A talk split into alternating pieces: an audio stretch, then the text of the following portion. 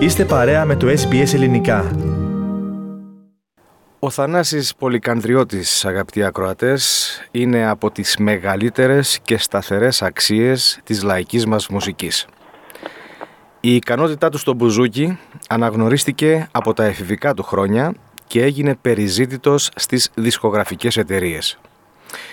Είναι, ας μας επιτραπεί να πούμε, αυθεντικός γνήσιος λαϊκός μουσικοσυνθέτης με τεράστιες, μα τεράστιες επιτυχίες στο ενεργητικό του. Το έργο ζωής του όμως είναι, πρέπει να είναι, η Σχολή Λαϊκής Μουσικής Παράδοσης που έχει ιδρύσει.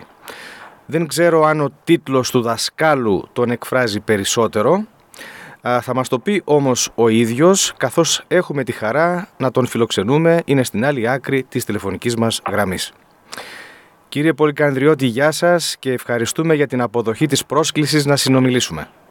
Υποχρέωσή μου είναι και μάλιστα μεγάλη όταν πρόκειται για ανθρώπους που έχουν μεταναστεύσει, ζουν μακριά από την πατρίδα και αγαπούν την πατρίδα πιο πολύ, γιατί αυτό το λέω πάντα.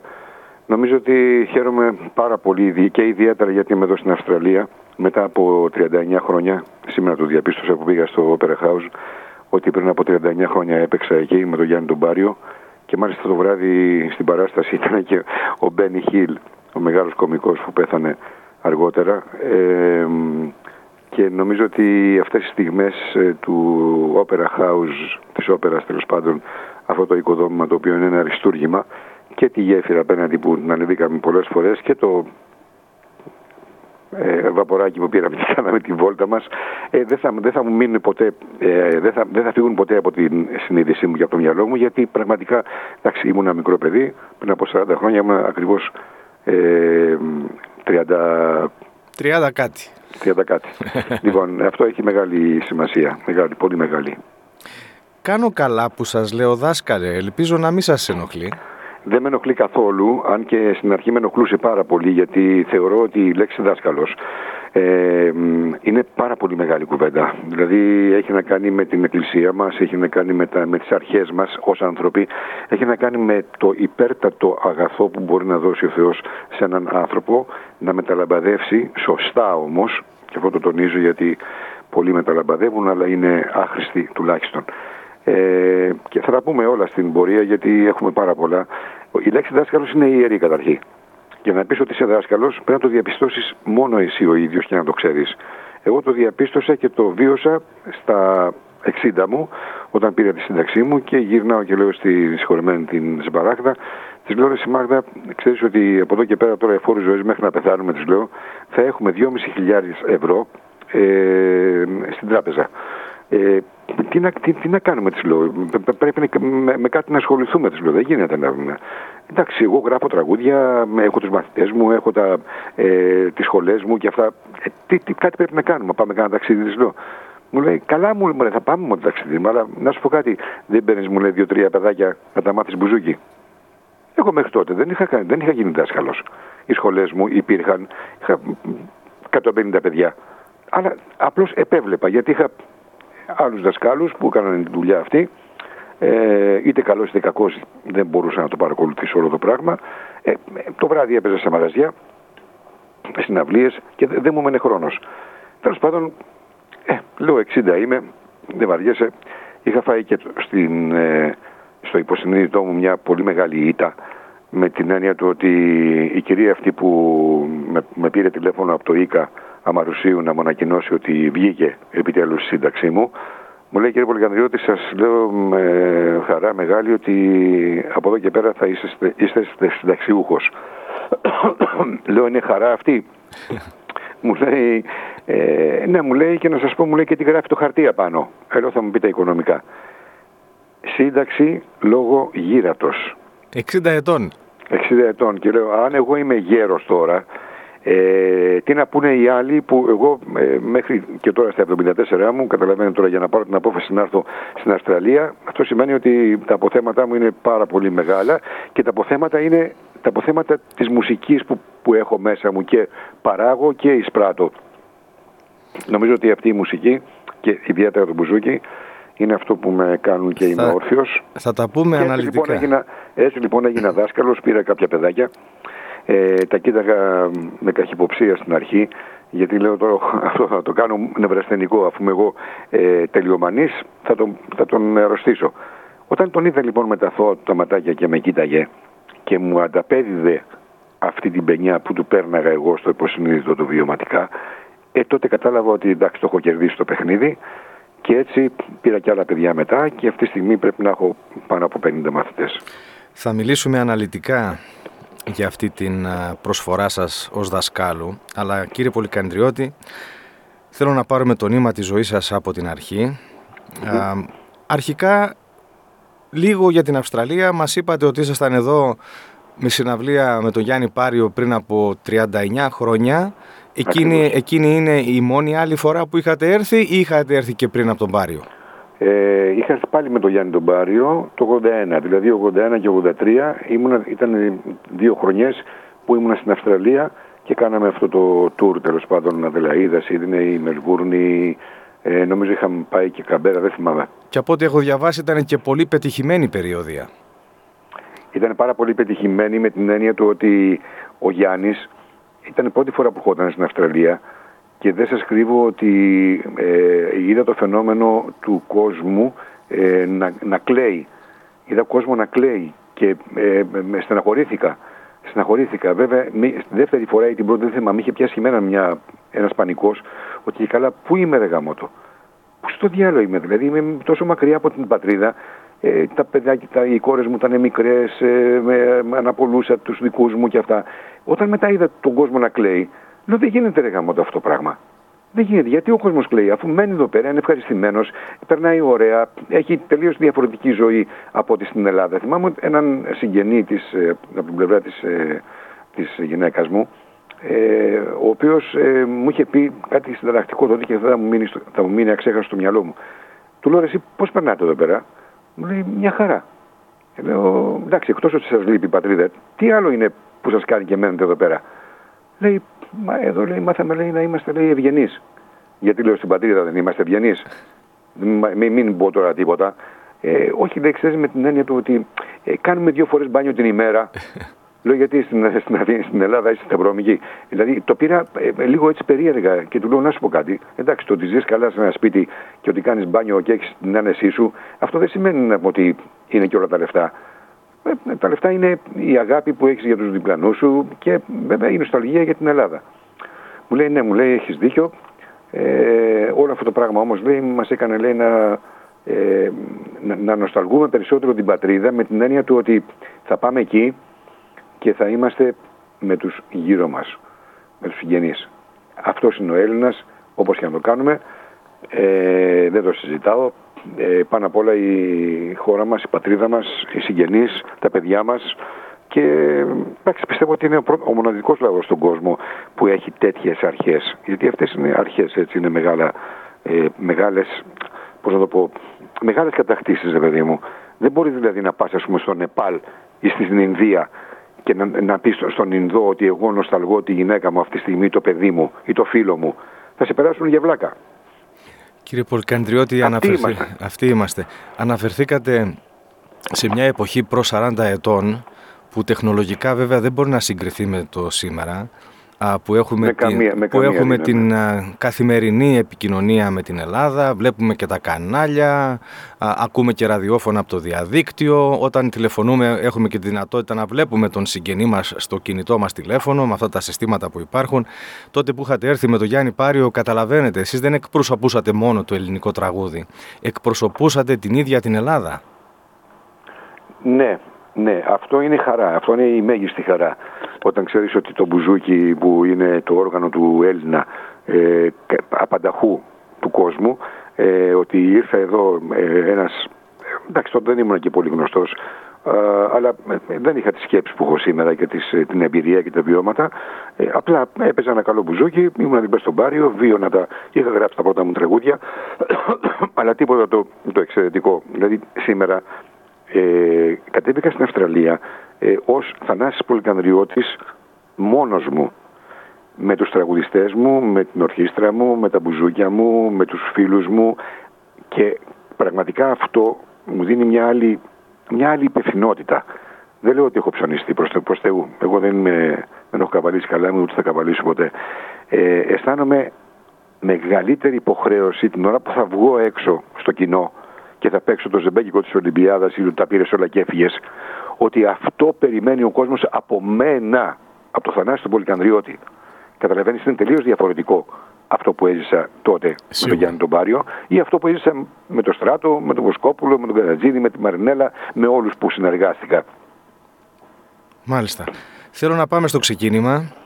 Πού γεννιέται ο Θανάσης Πολυκανδριώτης και πώς είναι τα παιδικά του χρόνια; Αυτό που θυμάμαι από τα παιδικά μου χρόνια είναι μια αυλή, ε, ένα σπιτάκι έτσι χαμηλό, δίπλα ακριβώς μια σαν αποθήκη που ήταν το ε, υποδεματοποιείο του παππού, του Γιάννη, του πατέρα του πατέρα μου ε, και εκεί μέσα ακούγαμε το χτύπο της, ε, του σφυριού πάνω στο δέρμα που πραγματικά αυτό ε, εμένα μου βγάζε μουσική. Δεν ήταν κάτι το ενοχλητικό. Και έλεγα, τι χτυπάει εκεί μέσα αυτός και βγάζει ρε παιδί μου μουσική. Και μου λέει ο πατέρας μου δεν βγάζει μουσική αυτό. Μου λέει, ένα ντουκ ντουκ είναι. Και μία ροδιά έξω από, το, από την αυλή, όπου τρώγαμε τα ρόδια μας βέβαια, δεν ξεπακούεται, και από κάτω από τη ροδιά ξαφνικά βρισκόμαστε και τα τέσσερα αδέρφια, ο Γιάννης, ο, ο οποίος έφυγε από τη ζωή πριν από τρία χρόνια, ε, ο Σπύρος, η Ροδάνθη και εγώ. Και ξαφνικά εγώ που δεν έχω καμία σχέση με το μπουζούκι και δεν μου αρέσει το μπουζούκι, δεν, δεν ήθελα να ασχοληθώ με το μπουζούκι και αυτό αποδεικνύ, αποδεικνύεται ότι στα 15,5 μου πήρα ένα μπουζούκι και βγήκα και ξαφνικά αλλάξαν όλα στη ζωή μου. Στα 15,5. Λοιπόν, 7 χρονών, 7,5 κάπου εκεί πέρα, ξαφνικά βρίσκομαι με ένα μπουζούκι στην αγκαλιά, κιθάρα ο αδελφός μου ο Γιάννης, μπαγλαμά ο Σπύρος και ακορντεόν η Ροδάνθη. Και είναι αποθανατισμένη αυτή η φωτογραφία και σηματοδοτεί πολλά. Δεν ξέρω να πιστεύετε στο κάρμα. Νομίζω ότι ο καθένας γεννιέται με μία μοίρα ε, που έχει καθορίσει γι' αυτό είναι μια πορεία. Ε, Πού να το φανταστώ εγώ, δηλαδή πραγματικά μου κάνει εντύπωση γιατί μετά μέχρι τα 15.30 έπαιζα κιθάρα. Μπουζούκι δεν είχα παίξει ποτέ στη ζωή μου μέχρι τα 15.30. Ξαφνικά στα 7.30 βρίσκομαι ένα μπουζούκι στην αγκαλιά. Ποιος μου το βάλε αυτό το μπουζούκι στα χέρια μου, Η μοίρα, ο πατέρας μου, δεν ξέρω. Τέλος πάντων, μεγαλώνω, φτάνω στα. Την εφηβεία δεν τη θυμάμαι καθόλου, διότι 15,5 ξαφνικά τυχαία, τελείως τυχαία και λέω ε, του Γιάννη, του αδελφού μου, ο οποίος δούλευε τότε με τη Σακελαρίου, ε, ζήτησε ένας λαϊκός μου τραγουδιστής της εποχής, ο Γιάννης ο Κατσιμίχας, από τον πατέρα μου να του δώσει το Γιάννη να πάει στην, στον περίγο της Ηλίας να κάνει κάποιες εμφανίσεις. Και του λέει, ε, εσύ του λέει πάρε το Θανασάκι, λέει, εγώ τον βλέπω λίγο πιάνουν τα χέρια του στην κιθάρα, δεν θα το έχει λέει σε τίποτα να πάρει το μπουζούκι για να περάσει ας πούμε 30-40 τραγούδια. Μου το λέει, εμένα ναι, του λέω με τίποτα, του λέω, δεν πάω πουθενά. Μου λέει το χαρτζιλίκι είναι καλό. Εγώ μόλις άκουσα για χαρτζιλίκι, λέω εντάξει, τι είναι το χαρτζιλίκι, μου λέει ένα χιλιάρικο. Ένα χιλιάρικο για την εποχή του 63, του καλοκαίρι του 63, ήταν δύο μισθοί δημοσίων υπαλλήλων. Δηλαδή με, με τρελό πράγμα. Λοιπόν και αποφάσισα λοιπόν να πάω, μου δείξω ένα μπουζούκι εκεί πέρα, το οποίο δεν ήταν και πάρα πολύ καλό, βέβαια δεν ήταν από τα πρώτα μπουζούκια που λέμε. Ε, τσούκου τσούκου πέρασα τα τραγούδια με έναν ε, συνάδελφο, τον Δημήτρη τον Τσαγκουρνό, ο οποίος έχει φύγει και αυτός από τη ζωή. Ένα πολύ καλό όργανο. Όχι από τους πρώτους πρώτους, αλλά πολύ καλός μπουζούξης. Σεμνός και σωστός. Και πήγαμε εκεί, κάναμε την πρώτη εβδομάδα, μας παρατήσανε τα αφεντικά φύγανε, πήγανε στη Γερμανία. Είχαμε και ένα θάνατο στην ε, δεύτερη ημέρα που παίξαμε. Ένας ευπατρίδης τέλος πάντων από την Αμερική. Γύρισε και χόρευε. Και ήταν ε, στην ορχήστρα ο Δημήτρης ο Τζάρας, ο κλαρινίστας και φωνάζει «Γεια σου Τζάρα με το κλαρίνο σου» και πέφτει φαρδής πλατής κάτω. Ε, πανικοβληθήκαμε όλοι, σταματήσαμε μέχρι να δώσουμε τις πρώτες βοήθειες. Ξαφνικά ο κύριος πέθανε. Και το φέρω βαρέως σε αυτό, διότι μου ήμουν 15,5 χρονών. Πρώτη φορά φόρεσα μακριά παντελόνια. Και καταλαβαίνεις αυτό το πράγμα με στιγμάτισε και συν ότι πήραν τις πράξεις οι κύριοι του, μας πήγαν εκεί και φύγανε για τη Γερμανία. Και γυρνάω στην Αθήνα και του λέω πατέρα μου, πάρ το μπουζούκι, εγώ τελείωσα με αυτό. Γιατί, ρε Θανασάρα, γιατί μπαμπά, ε, την δεύτερη μέρα είχαμε θάνατο, ε, χωρίς φράγκο μείναμε. Μου λέει, μη σε νοιάζει, μου λέει, εμείς έχουμε άλλο κώδικα με τους ανθρώπους αυτούς και μη σε νοιάζει μου λέει τα λεφτά θα τα πάρουμε. Τέλος πάντων αυτό ήταν καλοκαίρι του 63 Αύγουστος. Αυτή η αυλή που μας περιγράψατε προηγουμένως, σε ποια συνοικία των Αθηνών; Είναι εκεί που γεννήθηκα, στην Αγία Βαρβάρα. Και για όσους δεν είμαστε Αθηναίοι από γεννησιμιού, που είναι; Η Σάντα Μπάρμπαρα είναι γνωστή από τους γύφτους ε, και γιατί εκείνη είναι τα γύφτικα.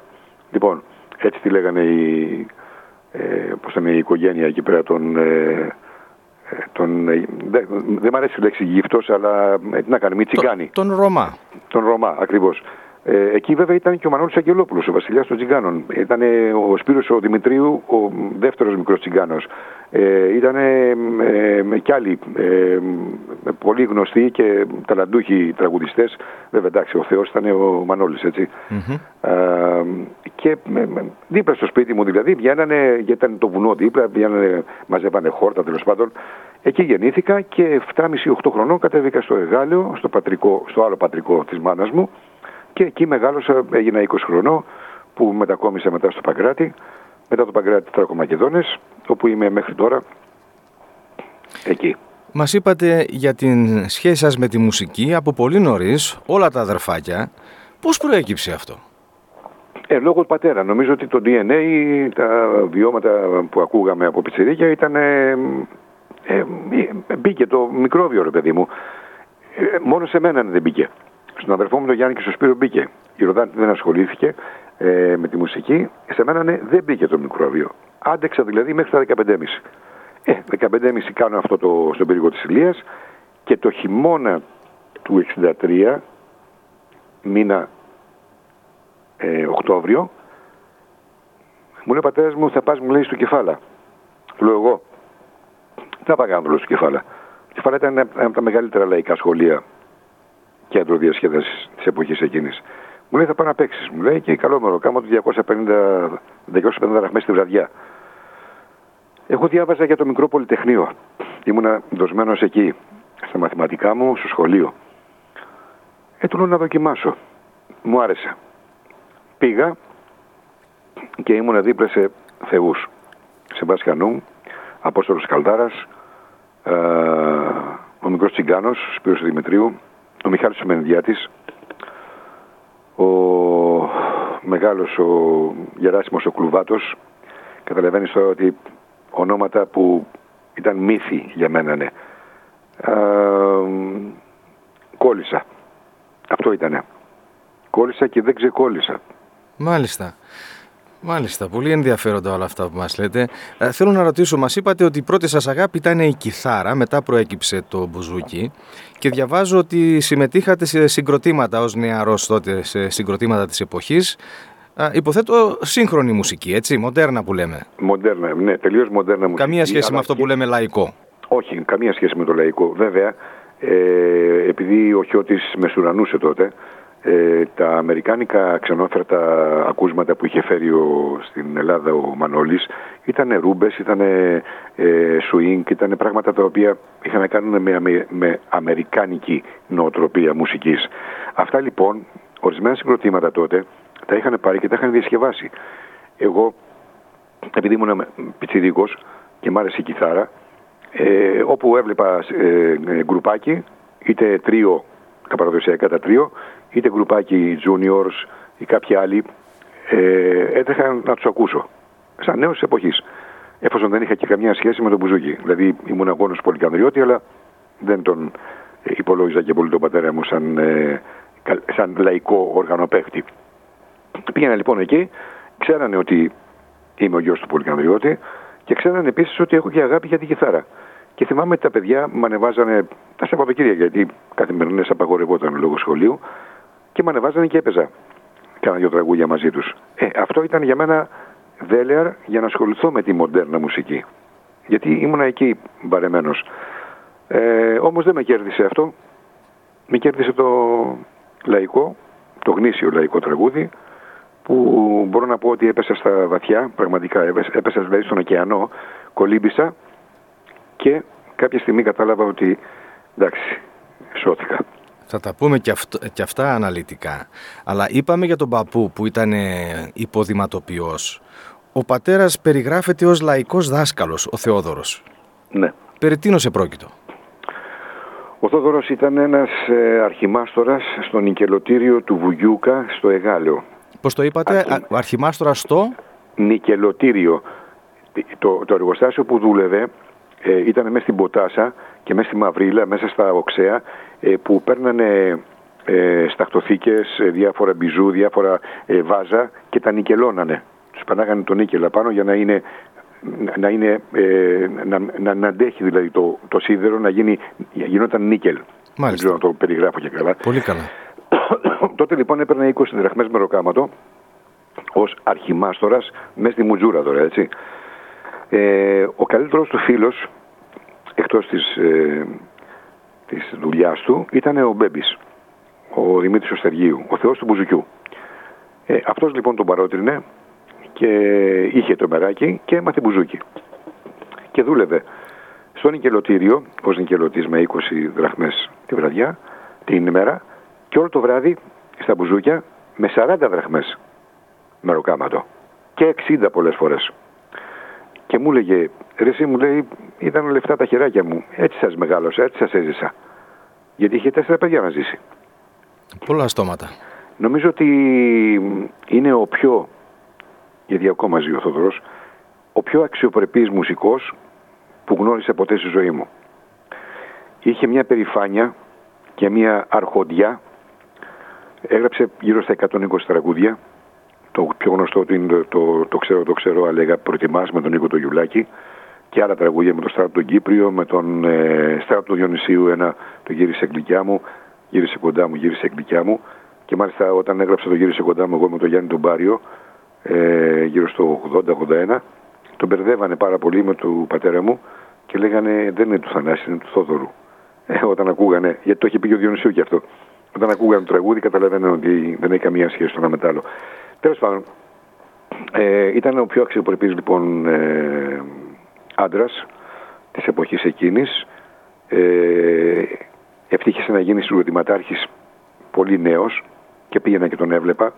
Συγκροτηματάρχης, μιλάμε τώρα για τον συγκροτήμα ε, Θόδωρο Πολυκανδριώτη, τραγουδούσαν η Γιώτα Λίδια, ο Μανούλης Αγγελόπουλος, ε, ονόματα πολύ μεγάλα της εποχής και την Γκρέη, ο Βασίλης ο Βασιλιάδης ε, Αρμόνιο. Τι, τι να σου πω τώρα, τέλος πάντων. Ε, μου λέτε την ιστορία όλου του ελληνικού τραγουδιού τώρα. Ε, ναι, όσον αφορά τον Θόδωρο. Και κάτι ακόμα πολύ σημαντικό. Ο Θόδωρος, λόγω του Θόδωρου, εγώ απομυθοποίησα όλους τους μεγάλους ε, τραγουδιστές και μουσικούς. Όταν μέσα στο σπίτι μου έμπαινε ο Κατατζίδης, όταν μέσα στο σπίτι μου έμπαινε ο Μπιθικότσης, όταν έβλεπα τον Γαβαλά δίπλα μου και νόμιζα ότι ήταν και συγγενής μου, όταν ήταν ο Μπέμπης, το, το, ο θεός του Μπουζουκιού, που τον έλεγα θείο και νόμιζα μέχρι τα 20 μου που έφαγα το σκαμπίλι εκείνο το περίφημο στην Ομόνια, θα σας το πω, ε, νόμιζα ότι ακόμα είναι θείος μου και λέω πω πω έχω θείο το θεό του Μπουζουκιού. Εγώ τι πρέπει να κάνω, τι να γίνω, ημίθεος ή να γίνω αγγελάκι. Και με όλα αυτά τα πράγματα καταλαβαίνεις ότι ε, ναι, μεν είχα απο- απομυθοποιήσει όλους αυτούς, αλλά είχε- υπήρχε και ένα δέος. Ότι εγώ πρέπει να, να μοιάσω σε αυτούς, παιδί μου, πρέπει να πάω κοντά τους. Λοιπόν, όλο αυτό ήταν ένα μεγάλο σχολείο, το οποίο μόνο καλό μου έκανε βέβαια. Μμμ. Και ο Θόδωρος στην πορεία έδωσε τα διαπιστευτήριά του, βγάζοντας τα παιδιά του στην ε, καλλιτεχνία και ο Γιάννης υπήρξε μεγάλος μπουζουξής. Σωστά. Ε, ο Σπύρος λιγότερο οργανοπαίχτης, περισσότερο τραγουδιστής και εμένα είναι που τώρα βλέπω μετά από τόσα χρόνια ότι πραγματικά έβγαλα στο πρόσωπο τον Θόδωρο γιατί θυμάμαι μια κουβέντα του και πραγματικά όταν την θυμάμαι με συγκινούμε και, και τώρα δηλαδή που το λέω όταν έπαιξε το 96 στο Ηρώδιο με την συμφωνική της όπερας της Βουδαπέστης ήταν από κάτω και με βλέπε και κάποια στιγμή μέσα στην ησυχία της συμφωνικής μουσικής το κονσέρβο για μπουζούκι ορχιστά που είχα κάνει ακούστηκε η φωνή του και λέει ρε, ρε που, το, που το πήγε ρε, που το πάει αυτός και πραγματικά τρελάθηκα δηλαδή ε, μου ήρθε ένα σύγκριο λέω Παναγία μου τώρα θα ξεχάσω γιατί πρέπει να παίξω ε, εντάξει με θαύμαζε πολύ ο Θοδωρός πίστευε σε μένα ναι. ε, έβλεπε χαιρότανε για όλα αυτά που έκανα και μ, τα τελευταία του χρόνια επειδή νομίζω ότι όλοι εκεί καταλήγουμε από εκεί που ξεκινήσαμε. Ήταν πάλι συγκροτηματάρχη και επειδή το ρεμπέτικο δεν πρόκειται να πεθάνει ποτέ, άλλωστε έγινε και αήλη πολυσύγχρονο μια στο κατάλογο του UNESCO πριν από δύο χρόνια.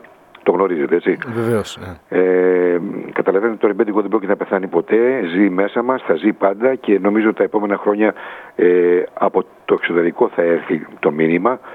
Ήταν λοιπόν ο ρεμπέτης Θόδωρος Πολυκανδριώτη. Εκεί έκανε μεγάλη πορεία. Εγώ πήγαινα κάθε βράδυ και τον άκουγα γιατί με τα χιλιάδες δεσιμπέλ, που είχαμε στα μεγάλα μαγαζιά, τα σούπερ μάρκετ όπως τα λέγα εγώ της εποχής εκείνης, ε, δεν ακούγαμε μουσική, ακούγαμε ένα, μια οχλαγωγία. Ο Θόδωρος λοιπόν τι ήρθε να κάνει; Ήρθε να χαμηλώσει τους τόνους, να βγει επάνω και να περιμένει 150-200 πόσοι ήταν από κάτω να σταματήσουν να μιλάνε για να παίξει. Όταν δεν σταματούσανε, τους έλεγε του μπεγιαστείτε. Είναι μια λέξη τέλος πάντων που χρησιμοποιούν οι ριμπέτες και οι λαϊκοί οργανοπαίχτες. Του μπεγιαστείτε, δηλαδή βγάλει το σκασμό. Πολλές φορές τους το έλεγε κιόλας. Βγάλει το σκασμό. Σταματάγανε λοιπόν και τότε ξεκινούσε να παίξει. Πολύ μαλακά και πολύ αβόζα, όπως τα έλεγε ο Θόδωρος. Εκεί λοιπόν αυτή τη δεκαετία έκανε πολύ μεγάλη πορεία. Τον θυμούνται, όσοι τον θυμούνται ακόμα, και νέοι άνθρωποι, γιατί οι νέοι πραγματικά μας πάνε μπροστά.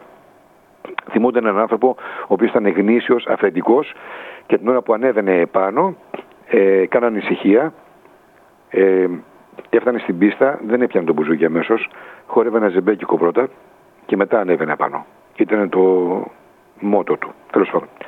Αυτός ήταν ο Θόδωρος. Μας είπατε. Μας... Ο μου, έτσι. Ναι, ναι. Αν κατάλαβα καλά, μας είπατε ότι είναι εν ζωή ακόμα. Όχι, ο Θόδωρος έφυγε το 2004. Α, μάλιστα, έτσι, ναι. Και, εγώ αυτό εκείνο το βράδυ στο, στα Αστέρια ήμουνα με τον Ντόλι Ποσκόπουλο. Έπαιξε ένα ταξίμι το οποίο δεν θα το ξεχάσω ποτέ στη ζωή μου. Μάλιστα. Τώρα, κύριε Πολυκανδριώτη, καθιερωθήκατε ως ε, εξαιρετικός μποζουξής στα εφηβικά σας χρόνια, αλλά πρακτικά τι σημαίνει αυτό, δηλαδή πώς αναγνωριστική η αξία σας και πώς άρχισε να εκδηλώνεται το ενδιαφέρον για να σας έχουν για συνεργασίες; Σε δίσκους και σε καλή, κέντρα. Μια καλή ερώτηση.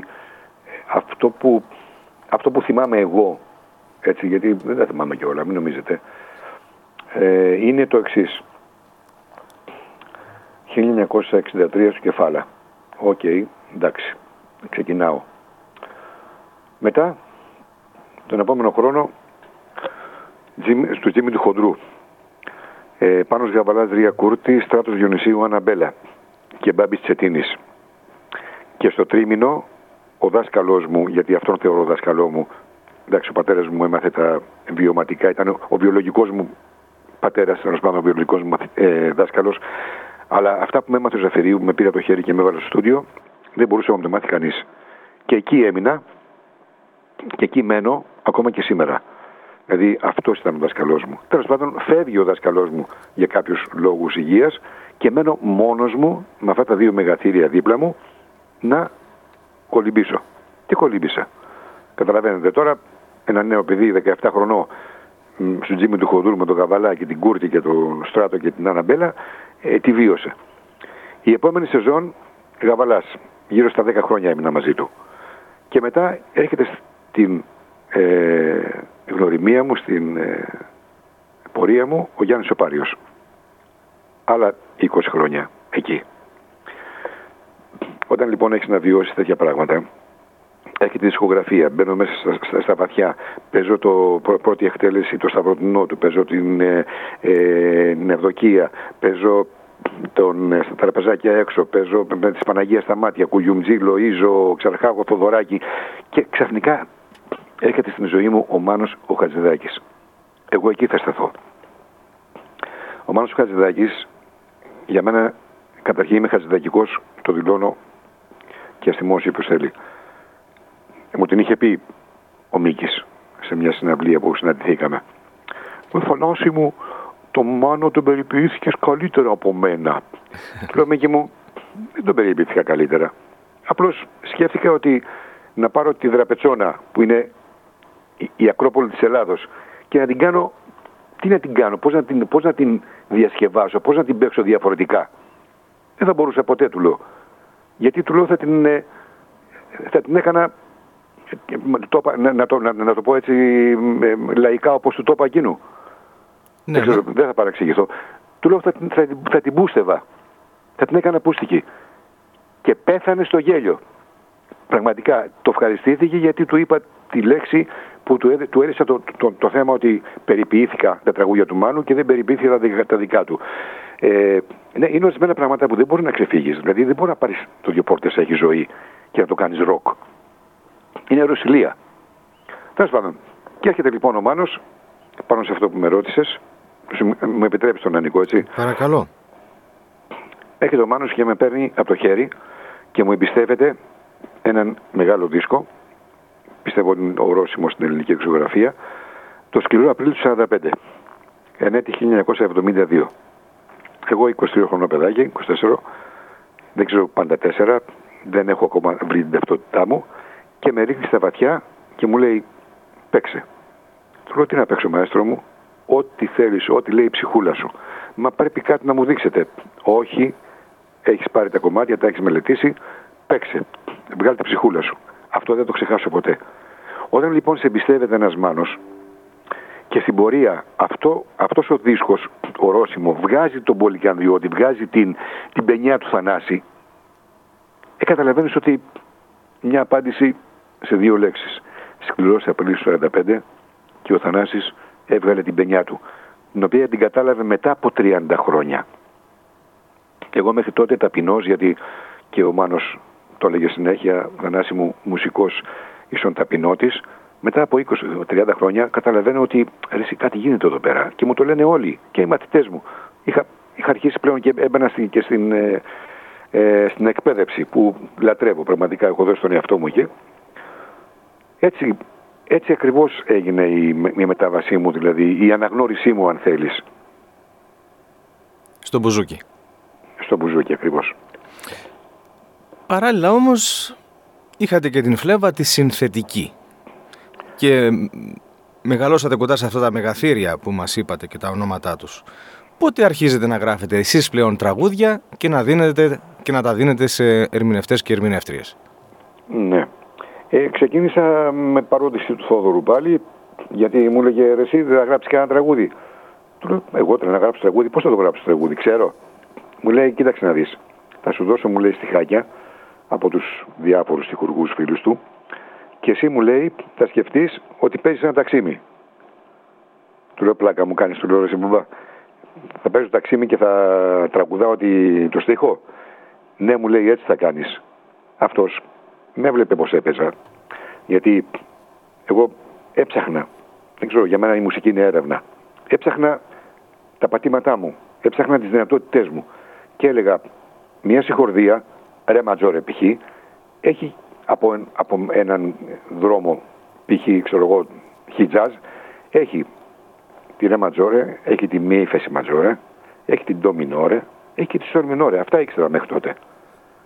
Τέσσερις βαθμίδες. Τις υπόλοιπες τρεις ούτε καν τις ήξερα. Τις έμαθα μετά. Και πάνω εκεί λοιπόν προσπαθούσα να τραγουδήσω, να βγάλω μελωδία. Και έτσι έγραψα τα πρώτα μου τραγούδια, τα οποία σήμερα τα ακούω και νομίζω ότι είναι τα χειρότερα τραγούδια που έχω ακούσει ποτέ. Ε, Όμως αυτό ήταν το πρωτόλιο, αυτή ήταν η αρχή. Βάλαν τις βάσεις για τεράστιες επιτυχίες όμως.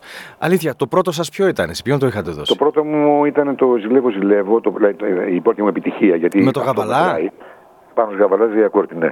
Είναι καλό τραγούδι, λαϊκό, το γνωρίζω.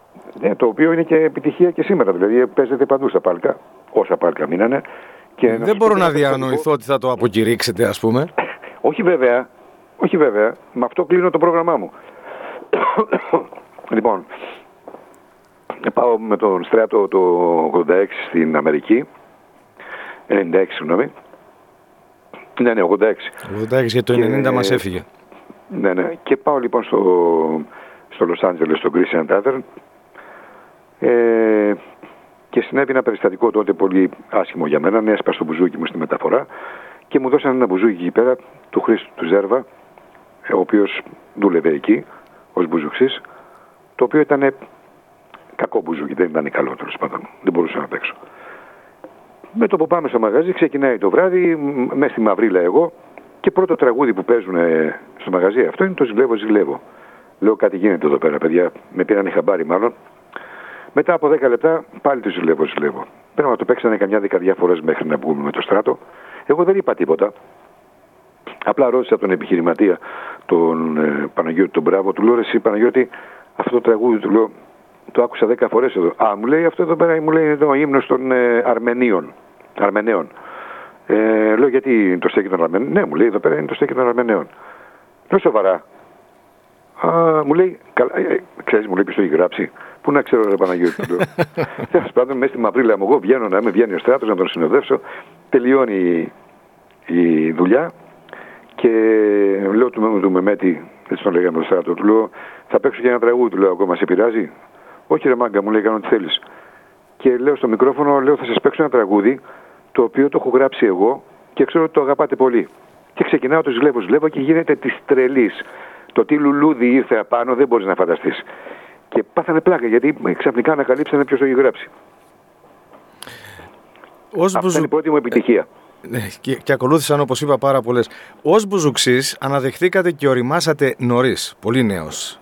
Μπορούμε αυτό να το πούμε; Μπορούμε να το πούμε και νωρίτερα ακόμα. Με, έτσι με ασφάλεια. Ναι, ναι. Ω συνθέτης, πότε ήρθε, όχι η, μεγάλη, η πρώτη μεγάλη επιτυχία, αλλά η μεγάλη αναγνώριση πια, η καταξίωση; Δεν έχει έρθει ακόμα. Α, δεν το πιστεύω αυτό που μου λέτε. Ναι, και δεν έχει έρθει ακόμα για ποιο λόγο. Ενώ έζησα ανυπέρβλητες στιγμές και με το Τα πήρε όλα και με το Φεγγαριού και με τα, το Κέλεγε που τα είδα με συμφωνική ορχήστρα, τα είδα παιγμένα. Ε, Τέλος πάντων, ε, ε, ένιωσα πάρα πολύ καλά. Μάλιστα στο, στη Βουδαπέστη που παίξανε το Κέλεγε, ε, ένιωσα ε, ίσως τη μεγαλύτερη χαρά που έχω πάρει ποτέ στη ζωή μου. Γιατί η μεγάλη Grand Gypsy Orchestra με 100 βιολιά ε, παίξανε το Κέλεγες μαζί με μένα ναι, και ένιωσα ότι ένα κύμα, ένα κύμα μουσικό ε, θα, θα με ρίξει χάμο, δεν υπάρχει περίπτωση. Πραγματικά παραπάτησα. Όμως ακόμα δεν έχει έρθει.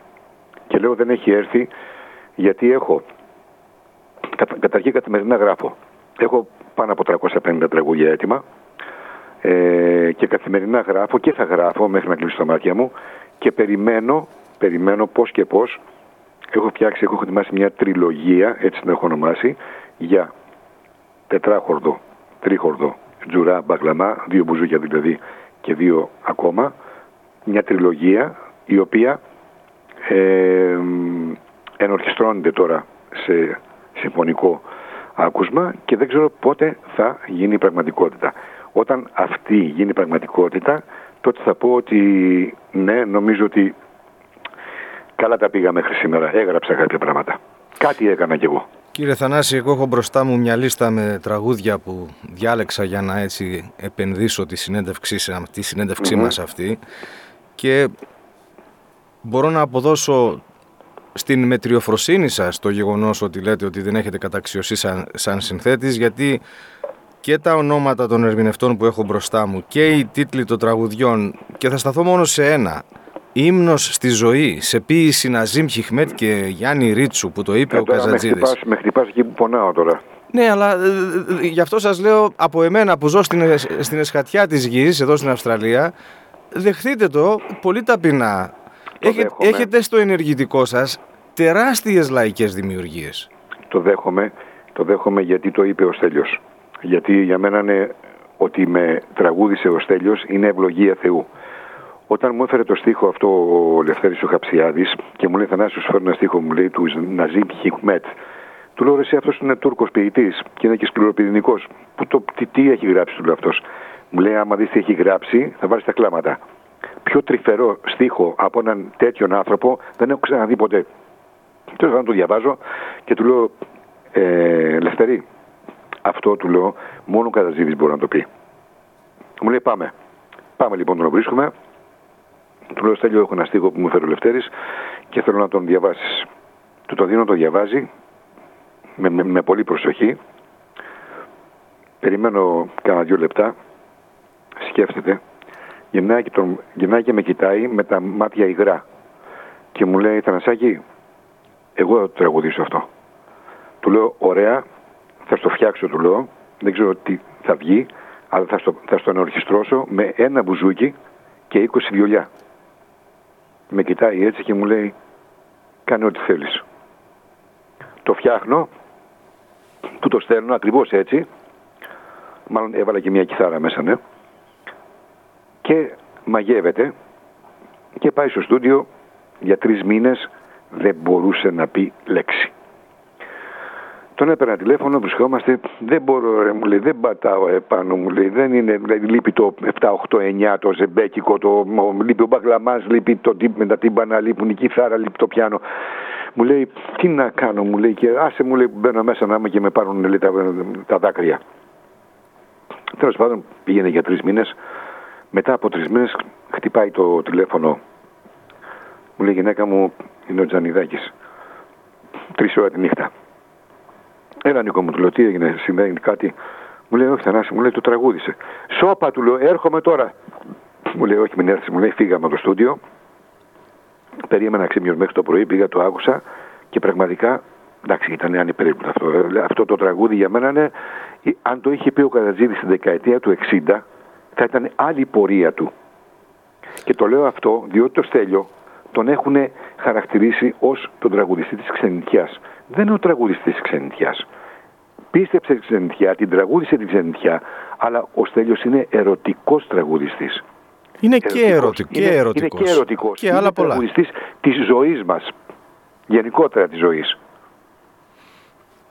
Είναι εμβληματικό αυτό το τραγούδι στην πορεία Νομίζω, σας. ναι, είναι, είναι κάτι πάρα πολύ καλό που έχω κάνει. Ναι, εδώ θα, θα σου πω ότι έχεις δίκιο απόλυτο γιατί πραγματικά και εμένα δεν με έχει συγκλονίσει. Όποτε το ακούω, δεν ξέρω, να έρθουμε στο λαϊκό τραγούδι σήμερα, κύριε Θανάση. Ε, την αξιολόγησή σας πρώτα απ' όλα. Πώς αξιολογείτε εσείς σήμερα το λαϊκό μας τραγούδι και ποιο είναι βέβαια το λαϊκό τραγούδι σήμερα; Το λαϊκό τραγούδι σήμερα είναι φτωχό. Είναι φτωχό να το πάρουμε έτσι ε, χρονολογικά. Έχει φύγει ο Στέλιος. Έχει φύγει ο Στράτος. Έχει φύγει ο Τόλης. Έχει φύγει ο Μανώλης. Έχει φύγει ο το Πάνος. Λοιπόν, αυτοί όλοι ήταν στυλοβάτες. Αυτοί μας κάνανε να ακούμε λαϊκό τραγούδι. Έχουν φύγει μεγάλοι μπουζοξίδες. Ο Τσετσάνης, ο Χιώτης, ο Μπέμπης, ο Παλαιολόγου. Όλοι αυτοί μας μάθανε να ακούμε το μπουζούκι. Το μπουζούκι τι σημαίνει; Λαϊκό τραγούδι. Το λαϊκό τραγούδι στις μέρες μας υπάρχει. Υπάρχει από τα νέα παιδιά που εκπαιδεύω. Ευτυχώς ο Θεός με ευλόγησε και έφτιαξε αυτή την ομάδα των επόμενων οι οποίοι είναι αυτοί που θα μας πάνε στο αύριο όμως με μια παρένθεση. Το αύριο για να γίνει όπως ήταν πριν πρέπει να βρεθεί ο ρομαντικός επιχειρηματίας τώρα αυτό είναι λιγάκι μπέρδεμα γιατί ρομαντικός επιχειρηματίας δεν υπάρχει. Υπάρχει επιχειρηματίας που βγάζει λεφτά. Όμως ο ρομαντικός που θα, δει, θα έχει όραμα μπροστά και θα επενδύσει πάνω στην τέχνη, τη μουσική, να βγάλει τη δισκογραφία από τον τάφο. Η δισκογραφία βρίσκεται στον τάφο. Την πεθάνανε. Και την πεθάνανε γιατί δεν την αξιολογήσανε όπως έπρεπε. Μιλάω τώρα για τους ανθρώπους που την αγαπήσανε και την πήγανε στα ύψη και μετά την πεθάνανε. Αν δεν αναστηθεί η δισκογραφία, δεν θα έχουμε λαϊκό τραγούδι. Ένα παιδί σήμερα, ας πούμε από τους επόμενους ή τους μη επόμενους, θέλει να παίξει την τέχνη του, θέλει να δείξει το λαϊκό τραγούδι που γέννησε. Και πράγματι έχει πατήσει πάνω στην ευτυχία την Παγιανοπούλου, έχει πατήσει πάνω στον Χιώτη, στον Τζιτσάνη, στον Πολυκανδριώτη, στον Νικολόπουλο, δεν έχει σημασία. Και γράφει το δικό του τραγούδι. Πού θα ακουστεί αυτό το δικό του τραγούδι; Πρέπει ο ίδιος να γίνει ενορχιστρωτής, να γίνει επιχειρηματίας, να γίνει τραγουδιστής, να γίνει κάμεραμαν, να γίνει σκηνοθέτης και να το ανεβάσει πού, στο YouTube, να τα ακούσει όλος ο κόσμος. Άρα δεν παίρνει μία, έχει χαλάσει λεφτά από τη τσέπη του, άρα δεν υπάρχει δισκογραφία, δεν υπάρχει παραγωγή. Χωρίς παραγωγή είμαστε πεθαμένοι. Όσα και να κάνουμε. Εγώ αυτά τα 350 τραγούδια που έχω, λέω στις χώρες μου ότι θα τα βρείτε παρακαταθήκη όταν κλείσω τα μάτια μου, γιατί τότε ίσως να έχει αναστηθεί η δισκογραφία και να έχουμε καινούργια πράγματα. Γιατί και τραγουδιστές υπάρχουν και μουσικοί υπάρχουν και στιχουργοί υπάρχουν μην κοιτάτε που τα νέα τα παιδιά ψάχνουν να βρουν το ευκαιριακό, γιατί αυτό πουλάει. Το ευκαιριακό πουλάει, δυστυχώς. Όμως δεν είναι αυτό το τραγούδι μας. Άσε που αυτό το ευκαιριακό τραγούδι είναι ένα. Είναι ίδιο. Είτε χιτζάζ ακούς, είτε ράστα ακούς, είτε γιουρντί ακούς, είτε νιαβέντα ακούς. Είναι ίδιο. Και τα παιδιά επειδή μιμούνται ο ένας τον άλλον, ε, είναι και μιμητικά ζώα. Μιμούνται ο ένας τον άλλον. Ε. Ακούμε, ακούμε την ίδια φωνή σε όλα τα τραγούδια. Είτε γυναικείο είτε θεατρικό. Με εξαιρέσεις βέβαια, έτσι. Δυστυχώς αυτή είναι η πραγματικότητα που βιώνω εγώ και νομίζω ότι είναι και η σκληρή πραγματικότητα που ντρέπονται κάποιοι να την πούνε γιατί δεν έχουν το, τα κατάλληλα γράδα, θα έλεγα εγώ, για να μιλήσουν. Γιατί η αλήθεια είναι μεγάλη. Η αλήθεια πάει μπροστά. Δεν μπορώ να πω εγώ στον 10χρονο, στον 12χρονο ψέματα. Πρώτα απ' όλα γιατί θα με μισήσει και δεν, έχω δικαίωμα. Το μυαλό του, του, του πιτσιρικά είναι καθαρό. Η μαγνητοτενία του είναι καθαρή. Αν του πω εγώ ψέματα, τον έχασα. Θα με βλαστημάει μεθαύριο. Εγώ τι θέλω να τον έχω; Δίπλα μου, να με αγαπήσει, να τον αγαπήσω, να του δώσω πράγματα και να με πάει 50 χρόνια μπροστά. Πάμε αυτός, Είναι, αυτός είναι ο ταχυδρομός μου. Πάμε σε κάτι άλλο τώρα. Ε, κύριε Θανάση, νιώθετε ως συνθέτης και ως στιχουργός, εν μέρη ε, στιχουργός, ε, νιώθετε αδικημένος που Α μην πω τη δόξα, αλλά έτσι την προσοχή παίρνουν περισσότερο οι τραγουδιστές και οι τραγουδίστριες. Γιατί είπαμε προηγουμένως το Ζηλεύω Ζηλεύω, το αγαπούσαν, ε, ήταν δημοφιλέστατο τραγούδι, εν τούτης δεν γνωρίζαν το δημιουργό του. Θυμάστε τι σας είπα ε, πριν από κάποια λεπτά που μιλήσαμε για το ότι το 81-83 ήρθα εδώ πέρα ως το μπουζούκι του Πάριου. Ήμουνα πάλι ίδιος. Σήμερα ήρθα ως Θανάσης Πολυκανδριώτης ε, να παίξω τα τραγούδια μου πάλι είμαι ίδιος.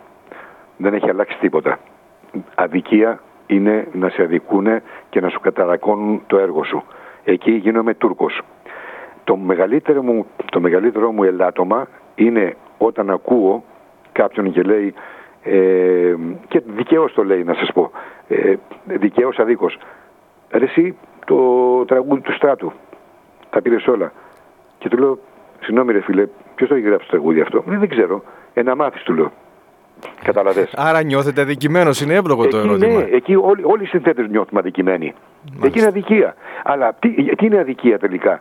Αφού είμαστε απέδευτοι, ο λαός μας είναι απέδευτος. Αν πας στην Αμερική, στην Αυστραλία, στον Καναδά, δεν θα ακούσεις ότι το τραγούδι του Tom Jones, το τραγούδι, το τραγούδι του Τάδε που το τραγούδισε ο Tom Jones. Εκεί ναι, υπάρχει μια ανισορροπία. Αλλά να σου πω κάτι, τι να κάνουμε τώρα δεν θα πεθάνουμε. Είναι μια πραγματικότητα. Είναι μια πραγματικότητα κι αυτή. Μου θυμίζετε τώρα τον Άκη Πάνου που έβαζε στην πρώτη σειρά, νομίζω, τους μουσικούς και τους τραγουδιστές προς τα πίσω. Γιατί λέει ο μουσικός. το είχε κάνει αυτό, ναι. ναι Παιδεύεται μια ζωή για να μάθει αυτό το όργανο. Ο και έρχεται... ήταν, ο Άγγι ήταν των άκρων. Ε, Όμως μέσα από, τα, μέσα από τους ακραίους, ε, από τις ακραίες εκδηλώσεις, καταλαβαίνεις ποια είναι η αλήθεια. Ναι, το έκανε αυτό και μου κάνει και εμένα εντύπωση. Είχα πάει και τον είδα τότε σε ένα υπόγειο στο Άλσος ε, και έχει βάλει τους ε, τραγουδιστές πίσω. Και λέω τι γίνεται τώρα, ο Μάνος Παπαδάκης, ε, ο Μανώλης Οτοπάλης, ε, δεν θυμάμαι ε, ποιοι άλλοι, ήταν, ήταν πίσω. Και λέω τι έγινε ρε παιδιά. Και μου έκανε εντύπωση. Το χειροκρότησα, αλλά μου έκανε εντύπωση. Λέω τι γίνεται τώρα. Σκέψου να έχεις πίσω το στράτο του Διονυσίου, τον Καζατζίδη, τον Αγγελόπουλο και εσύ να είσαι μπροστά. Δεν είναι και ότι πιο εύκολο. Ε, όχι βέβαια. Εντάξει, ορισμένα πράγματα είναι έτσι λίγο γραφικά. Αλλά είναι και η αλήθεια. Τι να κάνουμε, ρε γραμματό. Γιατί την αλήθεια λέει πολλοί σαν το, ψήμα, το ψέμα λέει ουδής. Να έρθουμε τώρα σε ένα έργο ζωής για εσάς, ε, κύριε Πολυκανδριώτη, αγαπητέ Θανάση. Πότε ιδρύσατε την Σχολή Λαϊκής Μουσικής Παράδοσης και ποιος είναι ο στόχος αυτού σας του εγχειρήματος; Λοιπόν, ε, επειδή τρώγοντας έρχεται η όρεξη, ε, το 1993 ο Θόδωρος μου λέει Θανασάρα με φώναζε. Θανασάρα, να κάνουμε μια σχολή. Αυτός είχε ιδρύσει μια σχολή βέβαια στο σπίτι του, ιδιωτική να και είχε κάποιους μαθητές μεταξύ αυτών και τον Χρήστο Νικολόπουλο, τον, Μανώ, το, τον ε, ε, το Σπύρο το Λιώση και κάποια άλλα παιδιά. Και του λέω ρε μπαμπά, εμένα αυτή τη στιγμή όλη η Ελλάδα μου ζητάει τραγούδια. Τι να κάνω τώρα εγώ, να ασχοληθώ με την εκπαίδευση, να πούμε, ή θα το πάρουμε σοβαρά το πράγμα, ή θα κάνουμε κάτι ημιτασιών. Οπότε δεν θα μπορούσα να το κάνω. Μου λέει, σε παρακαλώ, μου λέει, δες το λιγάκι σοβαρά να πούμε για να το, να το ψάξουμε, να το δούμε. Ε, μου, μου το έβαλε το μικρόβιο και εγώ τότε τότε είχε αρχίσει η μεγάλη πτώση των λαϊκών μαγαζιών. Είχαν γίνει τα σούπερ μάρκετ τα μεγάλα, Διογέννη Παλάς, ε, Αστέρια, δεν ξέρω τι άλλα, με τα οποία πέρανε μέσα 2.000 κόσμο. Και μπαίνανε μπουλούκι ο κόσμος μέσα και η διασκέδαση βέβαια δεν υπήρχε. Πολύ λίγο, πολύ λίγη ουσιαστική διασκέδαση, ψυχαγωγία για τον κόσμο. Απλώς ήταν όλοι μαζί μπουλούκια να είμαι εκεί πέρα να χορέψουν πάνω στην πίστα που γινόταν ένας πανικός. Τότε λοιπόν είχα δει τη μεγάλη πτώση των λαϊκών μαγαζιών.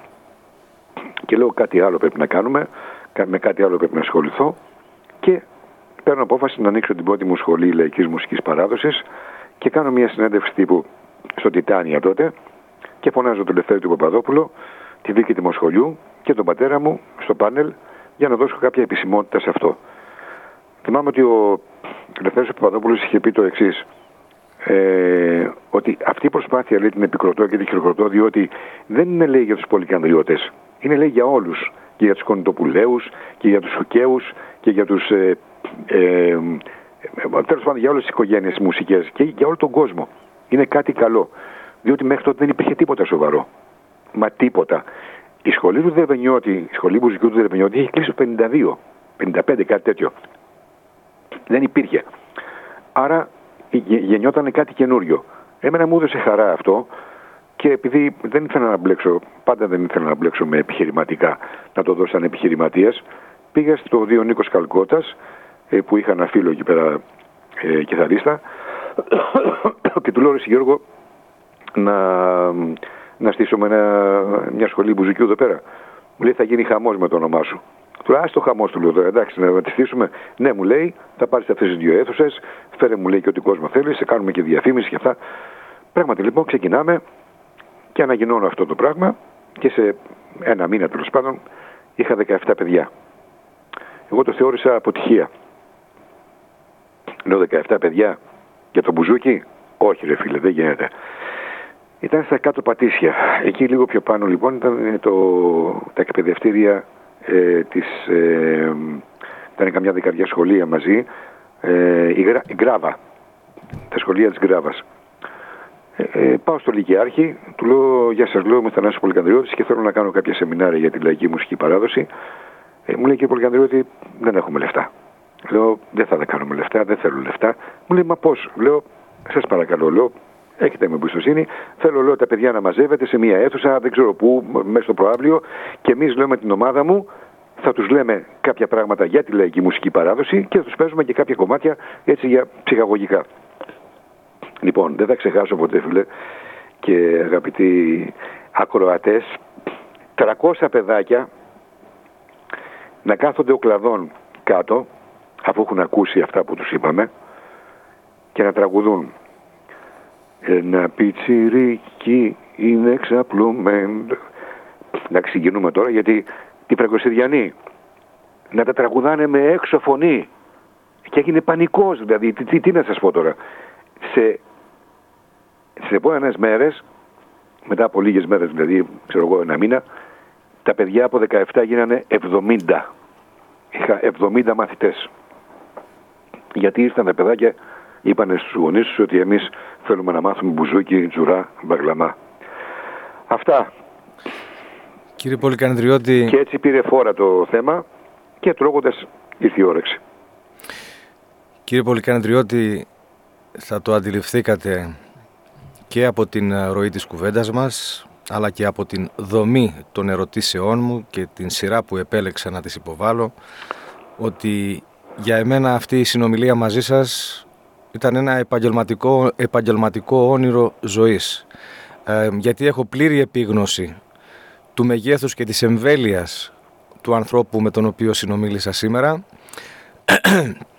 διέκρινα πολλά στοιχεία μετριοφροσύνης σε εσάς, αλλά αυτό δεν αλλάζει τη γνώμη μου ότι είστε ένας αυθεντικός, γνήσιος, λαϊκός συνθέτης πέρα από καταπληκτικός μπουζοξής που έχει έτσι μεγάλες επιτυχίες στο ενεργητικό του με τις οποίες μεγαλώσανε γενιές και γενιές Ελλήνων.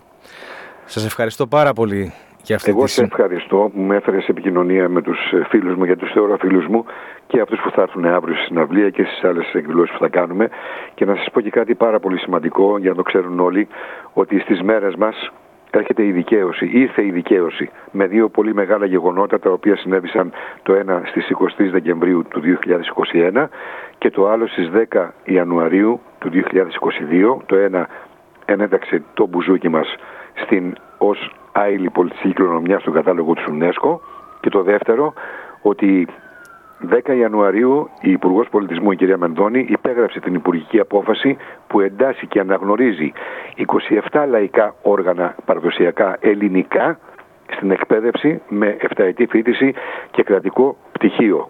Ποιος θα το φανταζόταν αυτό ότι κάπως, κάποια στιγμή ο Μπουζοξής θα πάρει πτυχίο. Αυτό είναι επίτευγμα δικό μου με τους συνεργάτες μου γιατί ποτέ κανείς δεν κάνει κάτι μόνος του και πραγματικά χαίρομαι που ήρθα εδώ στην Αυστραλία το, το πρώτο μου ταξίδι και μπορώ να το διαλαλώ παντού. Γιατί είπαμε, ο Έλληνας ξενιτιάς έχει κάτι παραπάνω από τον Έλληνα της Ελλάδας, παιδί μου. Δεν γίνεται αυτό. Έχει κάτι παραπάνω. Είσαι κάτι παραπάνω, ρε φίλε. Δεν γίνεται αυτό το πράγμα. Δηλαδή, εσύ αγαπάς περισσότερο την Ελλάδα. Και εγώ την αγαπώ.